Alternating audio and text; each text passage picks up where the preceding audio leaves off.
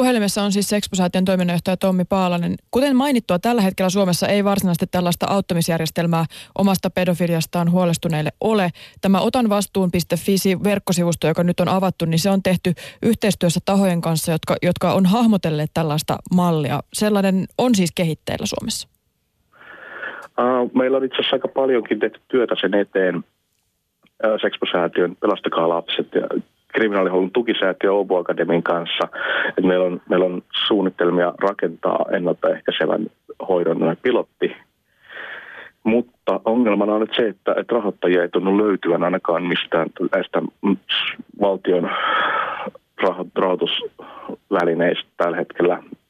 Et, et me ollaan haettu rahoitusta RAYltä, eli raha joka rahoittaa muuten sosiaali- ja terveysalan toimintaa aika paljon, järjestötoimintaa. Sitten terveyden terveyden ja hyvinvoinnin laitokselta, eli tavallaan siis STM kautta.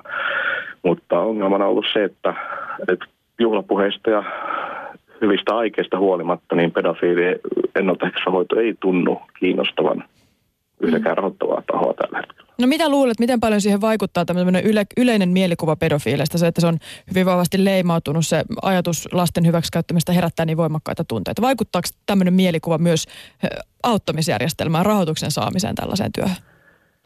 Kyllä se voi vaikuttaa. Että kyllä niin kun vaikkapa tupakan vastainen kampanjointi, niin on, on yksinkertainen helppo asia, että, että siihen on helppo niin ajatella, että on kansanterveydellisesti hyvä ja, ja hieno, hieno juttu ja siihen voidaan laittaa miljoonia euroja rahaa, mutta että, että sana pedofiili saattaa tietysti jollakin tavalla ahdistaa rahoituspäätöksen tekijöitä.